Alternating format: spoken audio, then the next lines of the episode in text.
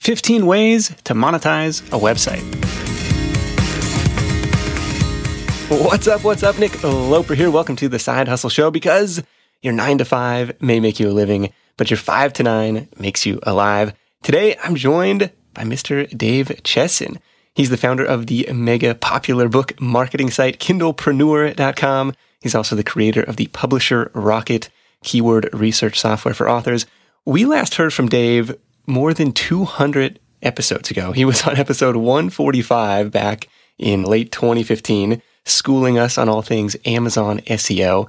And what we want to dive into today with Dave is the topic of website monetization. Because all too often you hear from people where it's like step one, start a website, step two, question mark, question mark, question mark, step three, profit. So we hope to fill in the gaps today on how websites make money beyond just the obvious choices of advertising and affiliate links, although those are certainly going to be on our list as well. So, monetization method number one we have, Dave, is sell digital tools and apps. This is what Kindlepreneur is known for, specifically the publisher Rocket software is known for. You want to kick us off with this one? Yeah, actually, I got the idea from my website itself. One of the things that's really powerful about having a website is you can see what pages, what content, and what products people are buying. So when I had Kindlepreneur, I noticed that people were buying these other softwares that weren't really good. I was like, hmm, I wonder if I could create that app that's going to be a really good starting point. So I would say to anybody out there that has a website, look at what is the most engaging piece of content or look at what affiliate you're really sending people to to purchase. And this can be a great starter for coming up with either a digital tool or an app or something like that. Yeah, I consider this a more maybe a more advanced strategy for, for a lot of people starting out is like, I'm going to be the affiliate first, refer people to these other software tools that might already exist, but then look at the shortcomings and say, hey, maybe I can make my own thing. Maybe I can make it better. Absolutely. I agree. I think this is one of those where when you've got the data, when you've got the traffic, just take time, look at what's happening, and you might be able to create a great digital tool or app. It's not one of those things where you just have to sit back and get struck by lightning and a great idea comes but you can see what's really working on your website and come up with that next tool. And we should point out, I don't know, are you public with this that Rocket is selling insane amounts of licenses to the software? Yeah, we're over a million dollars a year in sales. And again, that was I never thought that would be the case. Funny thing is, is that if somebody goes back to the last time we recorded, you can actually see in the comments at Side Hustle Nation where somebody was asking me about one of those apps. And I was like, you know what? Hmm, that might be a good idea. so I actually responded and later on I said, Hey, I created one. So again, you can find even in your comment sections where people might give you a great idea of what truly will solve their problem.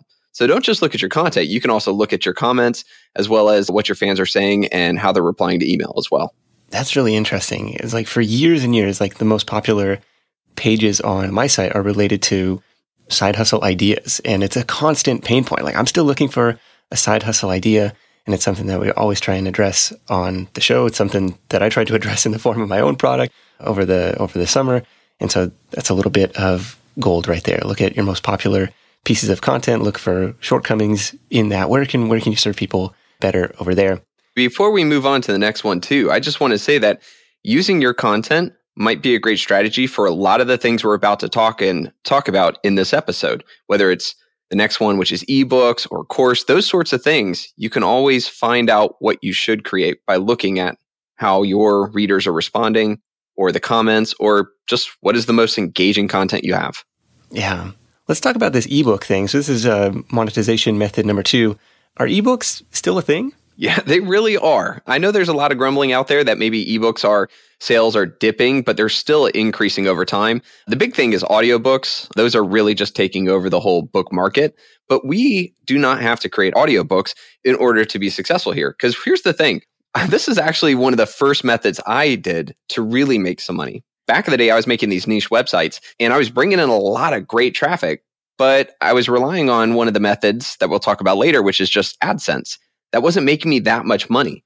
And so I asked myself, well, what if I just took all the content I had, condensed it into a book, and then sell it on my website as well as on Amazon? And that's really where I started to go from maybe making $50 a month on my website to over $1,000 a month, which was, again, that's a huge difference. So, again, like we talked about in the last one, look at what's happening on your website and you can condense them. And then you not only turn your website into a marketplace, you can then take that same product, your book, and put it on Amazon and have Amazon market it to their shoppers.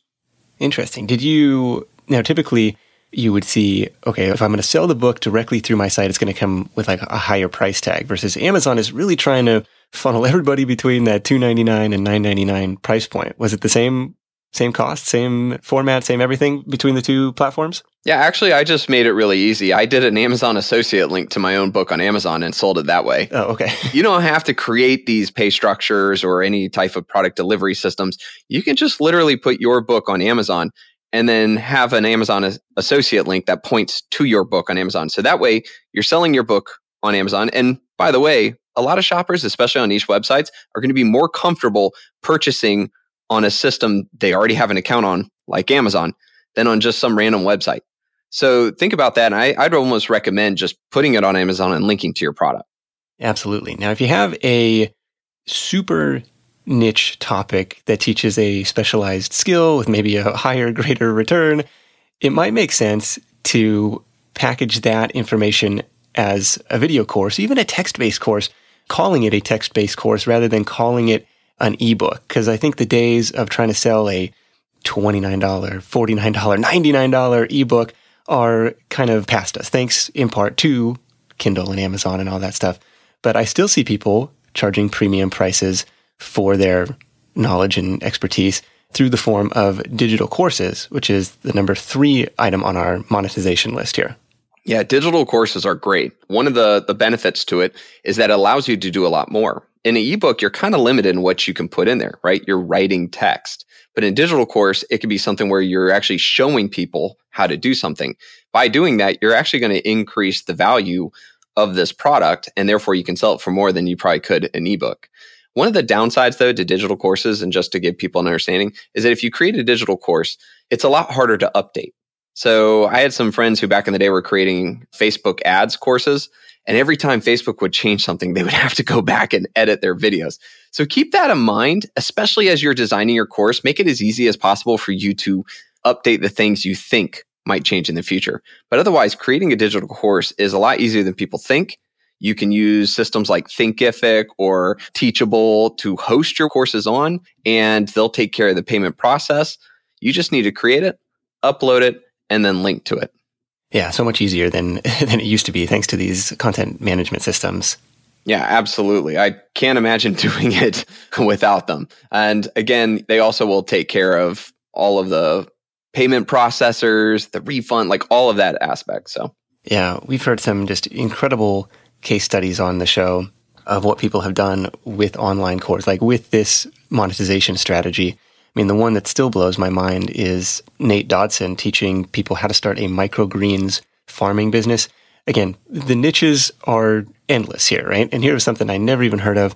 And when we recorded a little over a year ago, he was doing like 40, 50 grand a month worth of course sales here. And it was primarily driven by a YouTube video to a landing page to a, you know an opt-in offer and then this drip sequence sold this course for him and did it on autopilot in a lot of ways so very very powerful way to do it where you can command higher prices like here's my free material here's the information i'm keeping behind an opt-in wall and here's the full full meal deal if you plunk down the cash yeah it's this is definitely one of those that's probably the most popular and probably the highest roi and rate of success, I think, from all of these. Anybody can really sit down and create a course. More importantly, is that if you already have a website, that means you already have the knowledge, the experience, and the background to be able to put something together. To go even further, Joe Nicoletti created a course on how to learn to use a software called Scrivener, uh, and he calls it Learn Scrivener Fast. The software itself costs somewhere about $40. The course ranges from uh, $197 to $400. oh, jeez. Okay. And yet, I assure you, his course is so good that people absolutely enjoy it. I don't know his numbers, but I would be very surprised if it was in at least in the six figures. That's just fascinating that the software creators didn't go and create this themselves or their tutorial videos like weren't up to par and he's like, "Look, I need I need to fill this hole in this market." Absolutely. And he did. And he did a great job. So again, don't think that people aren't willing to pay extra to be able to have a completely formatted, laid out. If I just sit here and watch this, I'll understand everything I need to get the benefit out of blah, blah, blah. That's exactly what Joe did. And he's benefited greatly from that. Yeah, that's awesome. That's kind of a cool piggyback example of like, here, take a piece of software or take some topic or niche that is kind of accelerating in popularity and piggyback on that. Like, well, how can you serve members of that community? And that's a really powerful example. I remember going through the Teachable Challenge last summer, and their big thing, okay, is like, what is the transformation that your course promises? Like, you know, the before and after pictures. Like, you think of like weight loss. Like, what is somebody going to be able to do that they weren't able to do before going through your course? And using that to kind of reverse engineer a structure, you know, how you lay out the content and everything. But tons of material on building courses and stuff in the Side Hustle Show archives. Did you know that roughly half of Side Hustle Nation hasn't started their side hustle yet? If that's you, I get it. Starting and building a business is tough. It takes more than just an idea. There are tons of moving parts, and it's a bit like trying to assemble your airplane in the middle of takeoff. Thankfully, our sponsor Tailor Brands is helping Side Hustle Show listeners make that leap and make it all a lot easier. Their comprehensive platform guides you through every step, making sure you have everything you need all in one place. Think of it like your behind the scenes partner for things like LLC formation, licenses and permits, getting an EIN, setting up your business bank account, bookkeeping and invoicing, insurance, logos, trademark protection, and a lot more. Tailor Brands helps you handle it all seamlessly. And to get you started, Side Hustle Show listeners get 35% off Tailor Brands LLC formation plans when you use our link. That's tailorbrands.com slash side hustle. Tailor Brands like a tailor for your clothes, T-A-I-L-O-R-B-R-A-N-D-S dot com slash side hustle. Start your business journey today with the help of Tailor Brands. When you're hiring, it feels amazing to finally close out a job search and hit the ground running with your new hire. But what if you could get rid of the search part and just get matched with qualified candidates? Well, now you can with our sponsor, Indeed. It's simple. If you need to hire, you need Indeed. The matching and hiring platform is trusted by over 3.5 million businesses worldwide to connect with great talent faster. And 93% of employers agree that Indeed delivers the highest quality matches compared to other job sites. For my next hire, I'm using Indeed to tap into a talent pool of 350 million unique monthly visitors. And what else is cool is Indeed's matching engine is constantly learning from your preferences. So the more you use it, the better it gets. And how about this? Side Hustle Show listeners get a $75 sponsored job credit to get your jobs more visibility at indeed.com slash side hustle show. Just go to indeed.com slash side hustle show right now and support our show by saying you heard about Indeed on this podcast. Indeed.com slash side hustle show. Terms and conditions apply. Need to hire? You need Indeed. Let's move on to monetization method number four, which is offer your own services, your own freelancing services, coaching services, consulting services. And this is one of the, well, I don't know if it would fall under this bucket or not, but this is one of the first things that I tried to do was be a side hustle coach. I don't know, did you ever have a button where people could buy your time essentially on, on Kindlepreneur? You know, I never did. I, I'm not going to lie. When it comes to coaching, it's my least favorite thing to do. So I've never made that a point. But one of the things I've seen a lot of people really get that first kickstart is when they just offer a simple go to this link, click here, sign up for a time, and we'll do a one on one and I'll be able to help you to get through whatever it is you're facing. That's it's so simple. I mean, honestly, if you're using something like clarity.fm or premium.chat, you can quickly set up your coaching, have an easy link for people to use, and start making money from that within like less than 15 minutes. Yeah, I totally like on the still on the virtual assistant side. I've got the Clarity little widget in the sidebar. People can book a time and they make it super easy to do. Absolutely. I think my favorite example of coaching as a service or as a website monetization strategy came from Chirag Shemmassian. He is a clinical psychologist by day, but by night he runs shemmassianconsulting.com, which helps people with their like grad school admissions, med school admissions. He calls himself a total admissions nerd and sells these packages for like $4,000, $5,000 and up, helping people review their application essays and just like prepare for these interviews. And he did 650 grand. He's built this whole team of other advisors and stuff around this, but that's literally from writing long form blog posts. Instead of monetizing my site with ads or even a course, I think he attempted a course. The call to action is like, hey, let's set up a consultation. Let's see if we can work together and help you through this pretty high stakes process. And it was just insane the volume that he was doing with this monetization strategy. Yeah, especially if the stakes are high, that price will go up. And one thing I would say too is that if you're looking at becoming a coach or a consultant through one of these, ask yourself how much is one hour of your time. That might help you with the pricing. And you'd be surprised that when you sit down and you think about it that way, you might come up with a much stronger price because some people will undervalue themselves. And then as they're doing the coaching, they'll be like, oh man, this was so much work and I didn't get that much money. So really think about what one hour of your time is worth and use that as your indicator. Yeah, um, I had a hard time with this straight up hours for dollars relationship. Other people do much better at it with me. And, and Chirag does as well, where it's like kind of he sells these packages where it's a little more opaque as to what what his time involvement is versus like call me up for an hour and I'll bill you this exact rate. Another example that comes to mind on this service front is Kate Ahl, who runs a Simple Pin Media, all about Pinterest marketing. So she creates all this awesome content, stays up to date on all the things you need to know about Pinterest. And then once you hit our website, it's like, oh, by the way, we are a Pinterest marketing agency as well. So you can hire us if you don't want to do it yourself. We can do this for you. So I thought that was a cool way to get it done as well. One more thing I'm going to add to this one too is that sometimes you don't have to do it for like pay me to coach. I like to sometimes use this as an incentive for people to use my affiliate link for something bigger. We're going to talk about affiliate links in a bit, but there are a couple of courses that are 500, maybe even $1,000 courses in the self publishing world.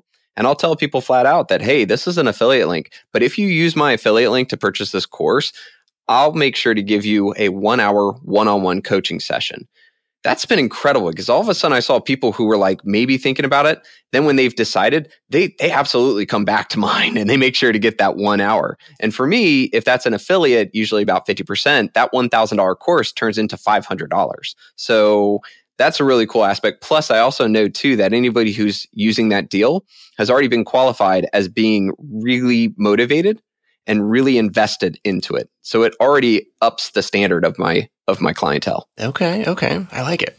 All right, let's move on to number 5. Monetization strategy number 5 is branded merchandise. And the example that we have here is from Harry Campbell, the rideshare guy, where he's got a tips appreciated hoodie for sale on uh, the rideshareguy.com, which appeals to his audience of Lyft and Uber drivers, rideshare drivers.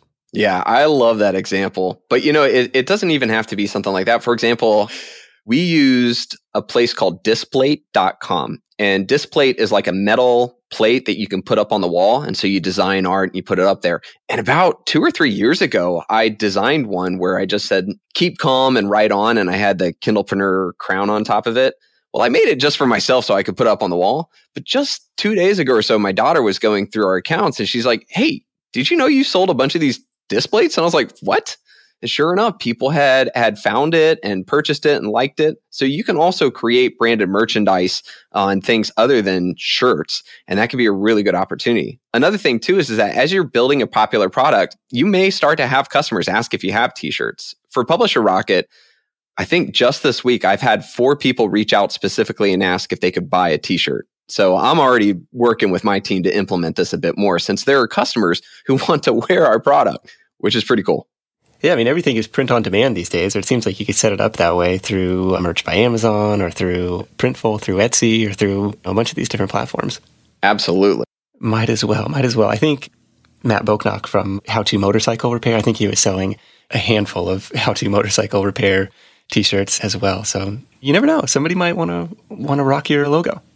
Monetization strategy number six we have is the affiliate marketing strategy. And for me, for the last 10, 15 years, gosh, I feel old when I say that. This has been my primary source of income, which is referring people to the, the products or services you believe will help them and earning a commission on that sale. I did this for a long time in the footwear space and now have done this in the online space with Side Hustle Nation and on the virtual assistant site. I mean, this is a mile that we've done hundreds of examples and episodes on, maybe not hundreds, but lots of examples in the affiliate marketing space. What should people know if they're just getting started out in the affiliate world? Well, I think there are four really important types of articles every blogger should consider when they're looking at increasing their affiliate income. The first one is just creating a list of resources. Imagine somebody coming to your website and they're thinking to themselves, oh man, you know, this guy or gal knows what they're doing. Uh, this sounds like really cool stuff. The next question most people ask is, well, what do they use? Know, on Kindlepreneur, I get asked all the time, what's your favorite book formatting software? Who's your favorite book cover designer? Who's your favorite editor, etc. And it goes on and on. Well, if you look at the top right of, of my website, you're going to see my favorite resources. And you click, and now it is just this list of every resource that I use. And I can quickly just send people to that page. But I'll tell you this though, at all my pages, that one gets by far the most collective affiliate income. And it just sits right there at the top. Okay. Yeah. You have this in your, in your top navigation. So kindlepreneur.com, start here, blog, podcast about, and then resources. So this is the affiliate link depository here on the resources page. Exactly. And I think Pat Flynn even said too that his resources page was one of his top money making uh, affiliate pages as well. And I, I think I got that idea from him. So make sure to think about that and think about what it is that you use. And some people may say, well, I write in a subject matter that there's not really a resources. I'm like, well, if you think about it, there's going to be stuff that go around what you do. There was one person who was a book blogger writing about her favorite books. And so one of the things when she said that, I said, well, easy. How about is there a favorite reading chair? do you enjoy coffee? Is there a certain coffee that you love? Is there a process? Is there a mind mapping? Is there music, lighting, like all these things? What do you use when you sit down to do this thing that you're blogging about? And so I think that really opens up a lot of opportunities. The second article that I think is really important is reviews. Review products that are out there, book reviews, right? And I mean any blogger out there can write a book review because I'm sure there's a book on their subject matter. They can even write reviews about books they've just enjoyed. But you can go into services, you can go into physical products, you can even write reviews about anything on Amazon, and those Amazon associate links are affiliate links. So look at the things you're doing and try to provide value in your honest opinion on those products or services. The third one is your comparison articles. I think these are the greatest because the truth is is that if somebody's going to Google and typing in something like this versus this, it means that they've already decided that they're going to buy whatever this thing is. They just don't know which one. And so if you could be the person who says, "Yeah, I acknowledge that you're stuck between these two. Let me help you figure out the best one." You're probably going to get the final click, which means you get the affiliate commission. So look at two products and really try to compare them. I did this a while ago on Kindlepreneur. I haven't actually created a paid course on how to self publish or book market. However, though, all the other authorities around me did. And so I decided I would sit down and take each and every one of those courses and do a side by side comparison and help anybody who comes to me that says, Hey, what's the best self publishing course? I can say, Well, I've actually sat through them all. And I'm not, I don't own any of these, but here is a detailed explanation to help you choose the best one for you. And that has been a real killer. Yeah, that's a really powerful one. You don't even need to pick favorites because oftentimes they're going to serve slightly different audiences. And if you can be the person to explain what those differences are, then like you said, you get that last click. This could be, I mean, in any niche, this could be active campaign versus ConvertKit. This could be teachable versus thinkific. This, I mean, you could go down quite a rabbit hole here. Yeah, if you if you come across something where you're stuck between two, that probably means there's a lot of people out there that are stuck between those two, and that might be a really great affiliate earning blog idea right there. Yeah, this is somebody who's getting getting close to their uh, buying decision. They just need a little help to decide. If you can help them decide, you can be the one. I mean, we just did a whole episode on this with the guys from Finn versus Finn reviewing direct to consumer brands, and they gave the example of Hims versus Roman versus Keeps, like in the hair loss space and they started to get some traction there. They did farm fresh to you versus imperfect produce. And it's just like helping people make decisions and collecting affiliate commissions when they do. And then the last one is cheapest articles. Now, this is for our bargain hunters, okay? What I love about these kind of articles is you're reaching to people that have already decided, I want to buy this thing, but is there a way for me to save some money? So, some of the terms that I really like to look at is like cheapest or discount or sales coupon or coupon. So, for example, like cheapest meal delivery service gets 1600 searches per month. And believe me, this person, whoever types that into Google, has already decided they want a meal delivery service. They just need the help on figuring out the one that will save them the most money. So writing articles like that and trying to help or find ways to save your reader money is a great way to not only serve your reader, but also get that last click. So you get the affiliate income at the end. That's an interesting one because then the alternative to that would be like meal delivery coupon code or HelloFresh coupon code. But then you're competing with some probably more authoritative domains like RetailMeNot and, and some of these coupon sites. By targeting cheapest instead of coupon gives you a chance to compare several different services and put your two cents in and say, okay, here's here's the best deal that we found. Absolutely. Well, very cool. Affiliate revenue. This is probably where I would recommend starting with your monetization efforts just because it's you don't have to create a product. It's as easy as adding some links and then using some of the strategies that they've talked about to pick up a little extra traffic on that front. Monetization strategy number seven that we have, and this is we're about at the halfway point here, is generating advertising revenue. This is, I think, probably the one that comes to mind when people say, I'm going to start a website, I'm going to make money on ads. It's going to be fantastic. There's a little more to it than that. Yeah, just a bit. Like I said earlier, when I first started doing niche websites, I was building these websites, I was getting in traffic, people were reading them. And then I thought, sweet, I'm going to throw some Google AdSense on there and booyah, I'm going to make it. And no, no, it didn't happen. Back then, it was about five to 6,000 visitors per month on my first niche website. And by putting ads on there, I was making about maybe 50 to somewhere between 20 to $50 a month. Now that's not a lot of money, especially considering that I built an entire niche website and that I was writing constantly. That wasn't going to ever tip the scale to help me. And so I then started looking at, well, what if I increase the traffic? Needless to say, it was a niche website, so I was pretty limited. And that's what actually drove me into taking all the information on that website and creating my first book, which brought in, still to this day, brings in $1,000 a month.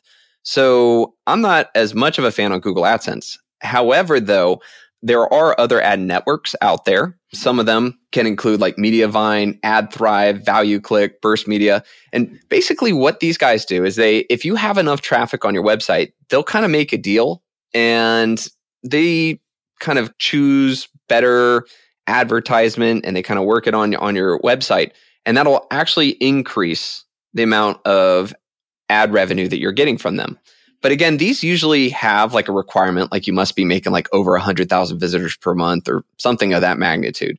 But if you're getting there, that's one thing that you should definitely check out, especially if you're using Google Ads and you want to kick it up a notch. Right. AdSense is affectionately known as Webmaster Welfare, and, and maybe these other networks will be able to get you a better revenue per thousand visitors. But one thing I will add to this too, though, is, is that if you do have an existing website that has lots of traffic, but there's no way to monetize from that, say 95% of your articles just won't bring any income, you could set up to put ads on those 95% of your articles so that you're at least getting something from it. That could be a major game changer, especially if you do have traffic coming in on those articles. So just keep that in mind. Okay, that is an interesting idea where it's like, okay, some of this high traffic stuff doesn't have any affiliate play, or, you know, maybe it's not a great fit to try and capture email addresses on, but for whatever reason, Google loves it, or for whatever reason, Pinterest loves it. It gets a lot of traffic. You maybe could throw some ads up just on that page to at least collect a little bit, a little bit of revenue. And I'll give you one example before we move on to the next one. A mutual friend of ours, who I don't know if I have permission to say his name on this, he had a one particular article on his website about color. Okay. It was like a general question that got lots of traffic. But that was it. It was kind of a simple answer and people would move on. And he's just kind of sitting there like, what? what do I do with this? You know, there's there's like 30 plus thousand people come into this thing every month and it does nothing for me. And instead of just getting rid of that article, he just decided to set up ads on it. And just from doing that, he was making $500 a month from the one article. So if you have that one crazy article that's bringing a lot of traffic, but you don't know anything to do with it, give this one a thought and uh, see what happens. That's really interesting. now I'm thinking of like, well, shoot, I've got a couple that are underperforming by the traditional metrics that I'll look at, like email signups or affiliate clicks. But hey, maybe there's maybe there's something there on the ad front. One last thing here too is if you don't want to go through some of these networks, obviously set it and forget it in a lot of ways, but you have less control over what ads are going to show up on your site. You can also sell ads directly yourself. You could sell banner placements, you could sell text link ads in the sidebar, whatever it is as long as you're disclosing that as advertising and you know following those links, you could be okay. Because theoretically, AdSense and these other networks, you know they're taking a cut. I don't know what that cut is, but it's something. And so theoretically, if you have advertisers that you know are going to be a good fit, or if you have people reaching out, how can I sponsor you? Or, you know, we're interested in a sponsored post, something like that. Maybe you could sell them an ad spot directly. If you travel a lot for work or for vacation, you might be familiar with that feeling you get knowing you're leaving your space unused for long periods of time and you're still paying for that privilege. But hosting on Airbnb means you don't have to leave your home sitting empty when you're away. Being an Airbnb host isn't just a way to earn some extra cash, it's a chance to share your space and make a guest's vacation all the more memorable. You might be thinking, eh, maybe my place isn't the right fit, but don't write it off just yet. Your potential Airbnb might be right in front of you. Whether it's a spare room or even your entire home, there's an opportunity waiting. Airbnb turns your home into a practical and even profitable venture. We just got back from a family trip to Hawaii where we stayed in a great Airbnb, but our place back home could have been a highlight to somebody else's travels, and we could have used the extra cash to help pay for the trip. So if you're curious about hosting on Airbnb, find out how much your space could be worth by visiting airbnb.com slash host. Once again, that's airbnb.com slash host. Number eight, and this is another, if you don't want to clutter up your uh, website with ads at all, monetization strategy number eight might be of interest to you. And this is something I've played around a little bit with. I'll call it invisible ad income. And this is essentially hosting other companies' retargeting scripts or remarketing scripts so that they can build on Facebook or Google a custom audience of people who've been to your website. Yeah, be very careful with this one. Uh, this is definitely one of those, especially with some of the new laws that are coming out that you have to really disclose that, especially in user agreement or privacy policy. But this can absolutely be a way to generate ad income without having to clutter up your content. One thing I'll tell you about the previous one and this one is that on kindlepreneur.com, my authority website that's a direct relation to me, I don't put any ads on it just because the content there is hardcore. You know, I've, I've got other products. I don't want to diminish sort of the return on my other products. So I won't put it there. But on my niche websites or so, you bet I'll throw them up there. That's that's not a problem. There's just a, a way to make some money from the, from the content that we have and the the value that we're providing there. So keep that in mind. But invisible ad income is one of those where maybe you're on that fence and you're thinking to yourself, oh man, you know, I don't want to clutter up with uh, giant ads or pictures or things like that. Maybe this is one. So just keep that in mind, but be very careful. So you you're worried about like cannibalizing software sales or cannibalizing affiliate clicks if you had display ads on your site. Plus, it just there's the aesthetics side of it too. Exactly. Yeah, I like this method, this invisible ad income method, for a lot of reasons. Number one, you can stack up several different advertisers, and it's still all the same user experience for the for the, somebody who's visiting your site. So I think that's pretty cool. I came across a service, actually met with these guys at FinCon called Repixel which is kind of uh, becoming a marketplace for kind of brokering these deals. So a repixel might be worth checking out on this retargeting script front. And of course, depends on how much traffic you get, like like a lot of these. But monetization strategy number nine that we have are sponsored posts, sponsored promotions.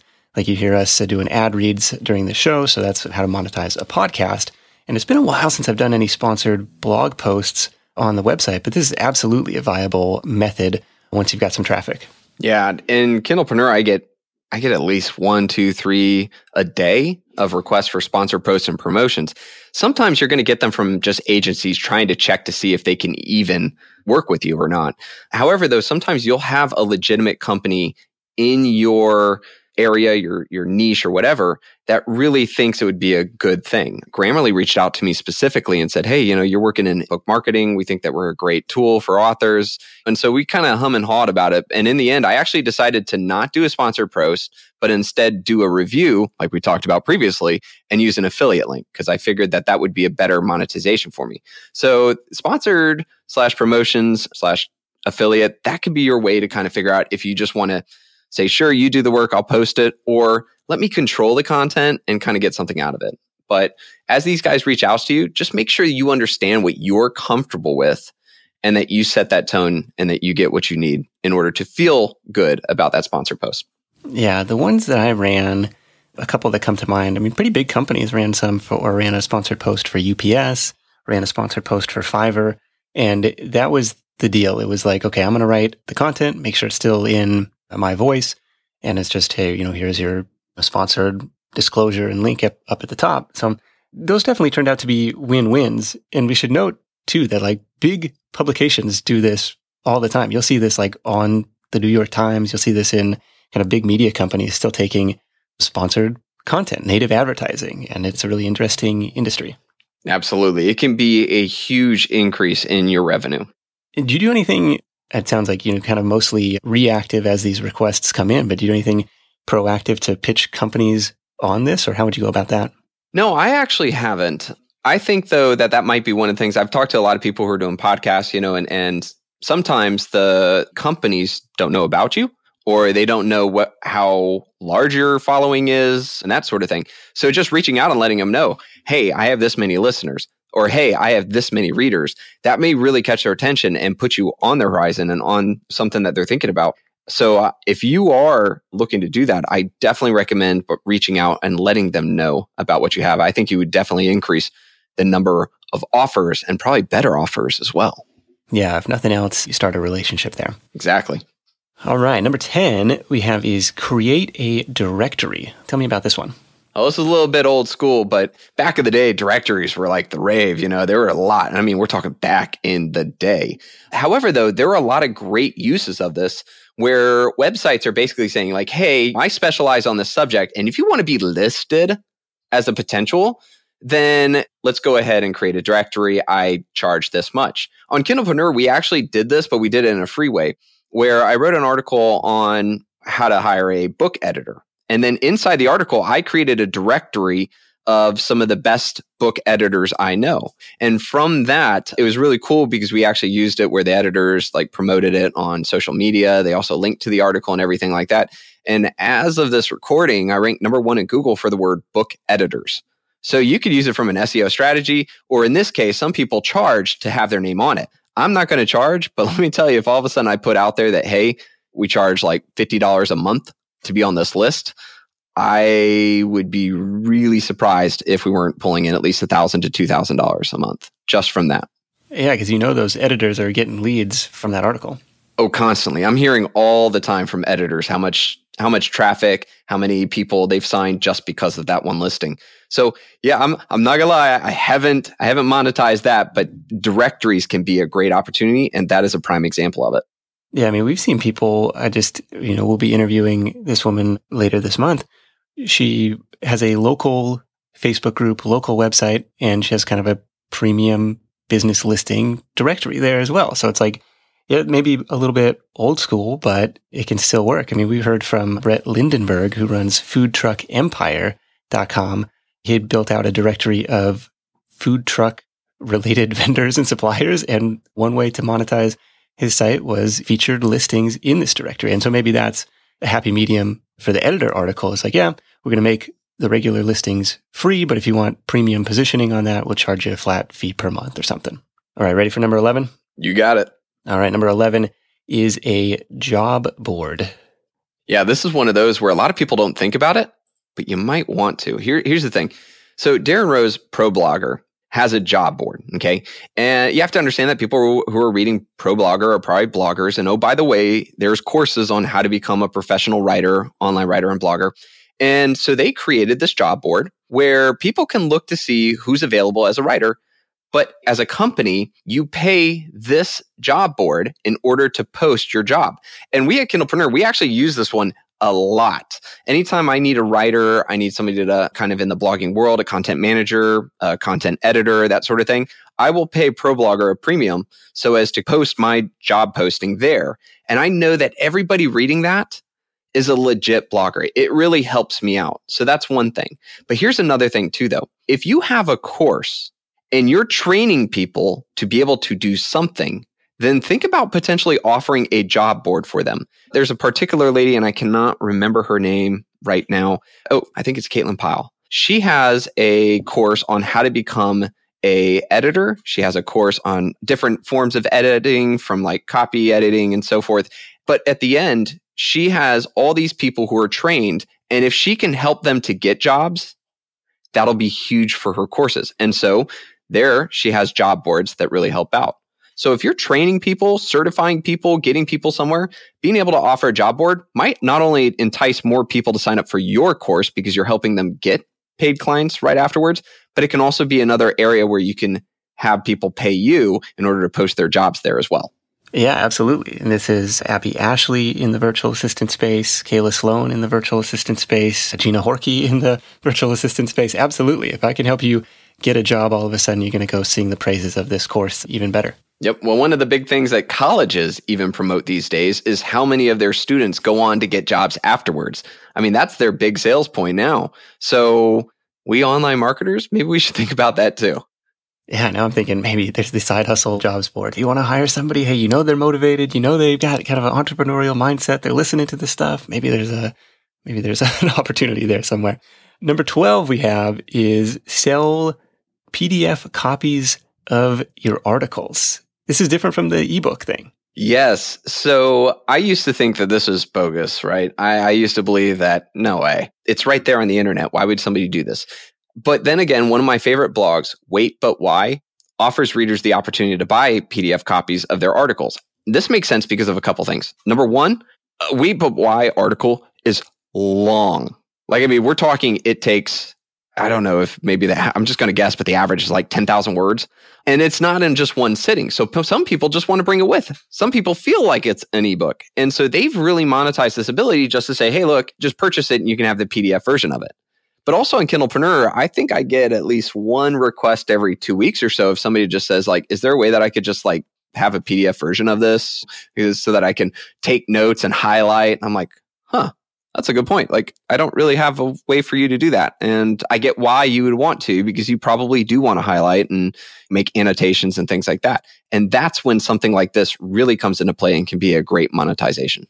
Yeah. I mean, over the course of the years, you've published all this authoritative content on book marketing. Is there a reason you haven't compiled that into a PDF or a book of its own yet? No, you know, we created this one. And again, you talked about my nav bar. The first one is start here. And that's basically my book marketing 101. It's just a giant table of contents of all of my top articles in order of what an author would take from beginning to successfully published. I could probably maybe get somebody to, to kind of condense that and in essence put that into one PDF, which is basically an ebook. But again, it's one of those where we could perhaps go through the content, make it easier for our people to use it right now I'm thinking about just making it easy, some easy button to click print and there will be a print version of it. But for a lot of people, like wait, but why? They can really turn that into a, a good income. Yeah, absolutely. Or you know, maybe they use that as an opt-in and say, hey, we can. I mean, that would be a killer, killer opt-in. It's like here's all the archives that you need to know, but different ways to get it done.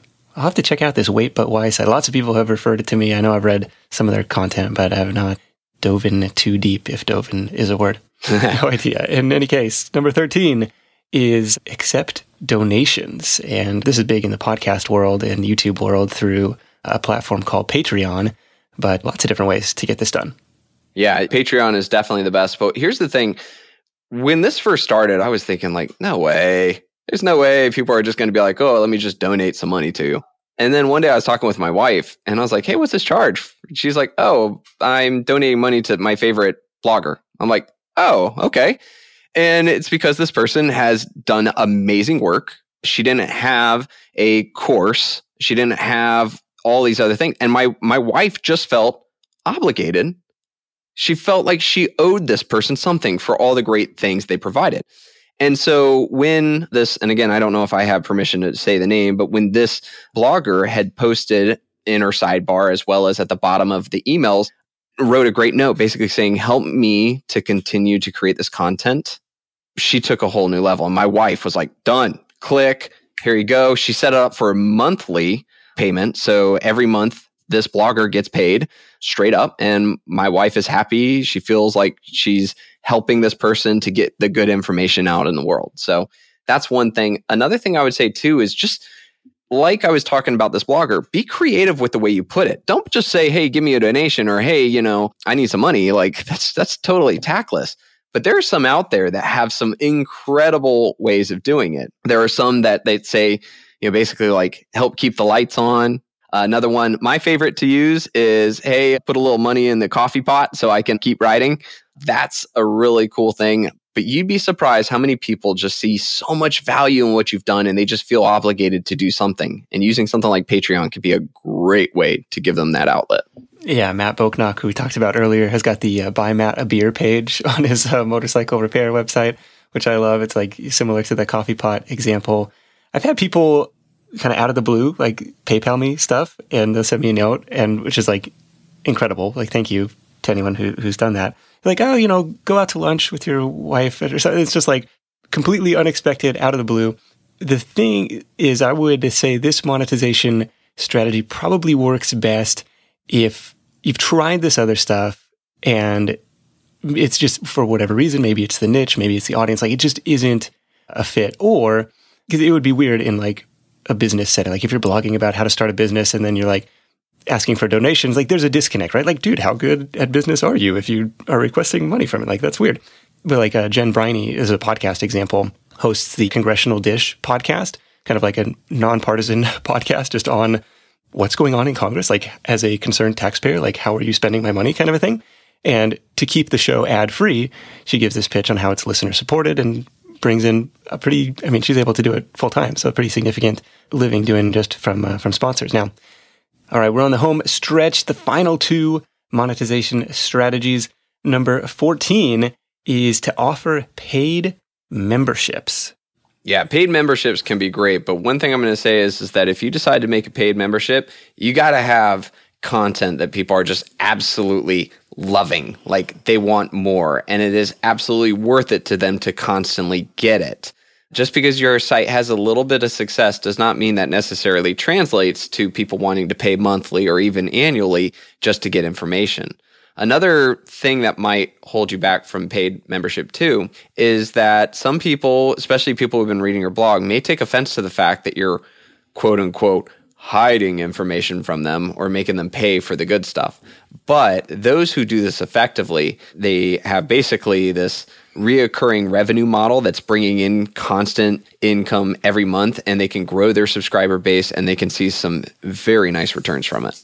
Yeah, it's kind of eye popping some of the numbers that you see from some of these high profile or popular membership sites. Like we talked to Carol Tice on, on the podcast last fall, and she had 1,500 members for the freelance writers den at 25 bucks a piece. It was like, okay, this is a substantial business just for her. And that was kind of like the tip of the iceberg. She had other paid classes that she would offer inside of that. And in her case, she found people, and this is kind of the, from what I hear from a lot of membership site owners, is like people come for the content initially and then they stick around for the community aspect, the forum or like access to other members. Yeah, I was going to say having some support mechanism, having a place for people to congregate and communicate. I've seen that be one of the most crucial parts to having kind of this sort of paid membership. I, it's it's sort of like they're enticed by the fact that there's something they could be missing but then they just don't want to leave because they have friendships or they have the support or they have people telling them they can do it or those sorts of things. So make sure that if you do create this, that you have mechanisms or you have people or you have the time in your calendar to be there for them and provide that quote unquote community that they're looking for. Yeah, I see people doing this in the fitness space where it's like, okay, it's a 90 day type of challenge where it's like a fixed thing. I see people, people doing this like in the high end mastermind space where it's like, oh, it's $25,000 for a year, but it's like a, this fixed kind of finite relationship. Or it's just this ongoing thing that's like, hey, you know, I'm going to continue to support this community with new exclusive content plus the forum component too. And it's like, you can see this running for quite a while, provided you have the energy and, and interest in keeping it up, which is why like I've never done a membership for that reason. It's like, well, I don't know like, I don't want to commit myself to producing this extra exclusive type of content. So I don't know, not something that I've done. An interesting kind of hybrid approach is to tack on a membership as an upsell to a digital product that you create. Like, hey, you can buy my course for 500 bucks and then for 25 bucks a month, you'll have access to the weekly Facebook live sessions or something like that. I've seen people do it that way as well. Yeah, the Authority Hacker guys do this incredible. They have this great course out there, but it's like $2,000 or something like that. And the tack on is that you can join the Facebook group that's just for course buyers. And this allows you to ask questions and they're there to answer them. So you can control that. You can put it there. Another thing that people have added or created is they have a special Slack group just for memberships or just for people who've signed up for this big ticket item. But creating that community can be a great way to keep them engaged and keep them paying month after month as time goes by. Yeah, very cool. That recurring revenue, that's the holy grail, right? Well, number 15 we have to round out this list is to repurpose your articles. Tell me uh, what you had in mind with this one. Yeah, so on Kindlepreneur, we have these really extensive articles, and sometimes people either learn better by by watching or by listening. So if you have this content, think about where else you can put it. So one of the things I started doing was, was that I would take this content and I would just create a YouTube video version of it, basically. It wasn't word for word, I wasn't reading from a script, but instead I would go with the layout of that article. And so I created these videos, I don't know, maybe one a month on average. I haven't hmm. been like hardcore on it, but we have about 27,000 YouTube subscribers. So I haven't made like a hundred thousand or million. to, to, anyone who's under that number, it sounds like a lot. And to YouTube celebrities, they're like, ah, 27,000. Here's the thing though, is I'm not gonna lie, I, I totally forgot to like turn on the paid advertisement. So all those videos were going on. And just this past month, my, my daughter, who actually does all my video editing, she's like, Hey, maybe we should turn on your ads. I was like, Okay. So we chose which videos would have ads, which is really cool. So, for example, if it's a Publisher Rocket video, no ads. I do not want my competitors advertising before somebody gets to my video, right? If it was an affiliate video, no ads. But then on all the other videos, I turn on ads and we're looking at about $500 just like that. And because I took content on my blog, turned it into a video, posted on YouTube, and YouTube's ad system will be able to generate that. And I I can tell you that's probably going to be every month. So another income stream just coming in right from the content on my website. Free money, found money. Well, of course, you had to do the work to create the content in the first place and create the work to make a compelling video out of it. But then it's it's out there. It's another channel for discovery, and it's a revenue stream all on its own. Yeah, and if you're out there saying to yourself, well, maybe I'm not good on camera or I don't want to have to buy all this camera equipment, there are things out there like Lumen5 and some other software that will help you to build kind of like slideshow or videos or to help you kind of create a really good looking video out there, but it does not need to be this professional video. If anybody is scared or worried, if you go to my YouTube, go to my first ever video. You can just click on the YouTube, go to videos, and order it from newest to oldest or oldest to newest. Find that first one ever and i mean it's embarrassing. I keep it up there as as as just a story for people to say that dude was that crazy to make that horrible video and then post it? I mean I, have got lightings wrong. I tried to be funny and i'm not. It's a prime example of hey get over that hump. Turn your content. There are ways you can do it and it can be another way of bringing another side income. Yeah, absolutely. This is something that's kind of on the to-do list or on the horizon here uh, for me as one of the projects in the last couple years was building out a blog library, just kind of an itemized list. Here's our content. Here's the word count, the data was last updated, the search volume for this primary keyword, you know, what kind of traffic it gets today. And at the end, it's like, is this a good fit for potentially repurposing into a podcast? Is this a good fit for potentially repurposing into a video? And so, kind of on my list of homework, which keeps growing, of course, but is to turn some of those video worthy posts to create some video content to supplement, complement the material written on the site, and then also to put it up on YouTube as a potential revenue stream, of course, but also as another hopefully inroad into the side hustle nation world. Yeah. And so as you guys can see from all these different things that we talked about, the 15 different ways to monetize your website, the key is is that as you start to grow, as you start to build your website, write content, it's going to get easier and easier to find so many different ways to monetize. We were just talking about Kindlepreneur itself, there were multiple ones here. I was like, yeah, I, I, guess we could do that. It was just last month that I turned on YouTube ads. It was just a while ago that we started doing that that list of editors and I haven't even put up the donations. There's just so many different ways. And so just like Nick had said too was is that his list gets larger. But as you go through and as you grow your content, you grow your your placement, you grow your traffic, you're going to find that each one of these things that we've talked about will become that much easier just to implement and to create more and more income streams. Well, very true. And this stuff, this is where it gets fun. I love kind of diving into all this stuff. Dave, great to catch up with you. We should do this more often. Kindlepreneur.com, publisherrocket.com. Check him out. Excellent examples of what you can do with an authority website. Thank you so much for tuning in. Until next time, let's go out there and make something happen. And I'll catch you in the next edition of The Side Hustle Show. Hustle on.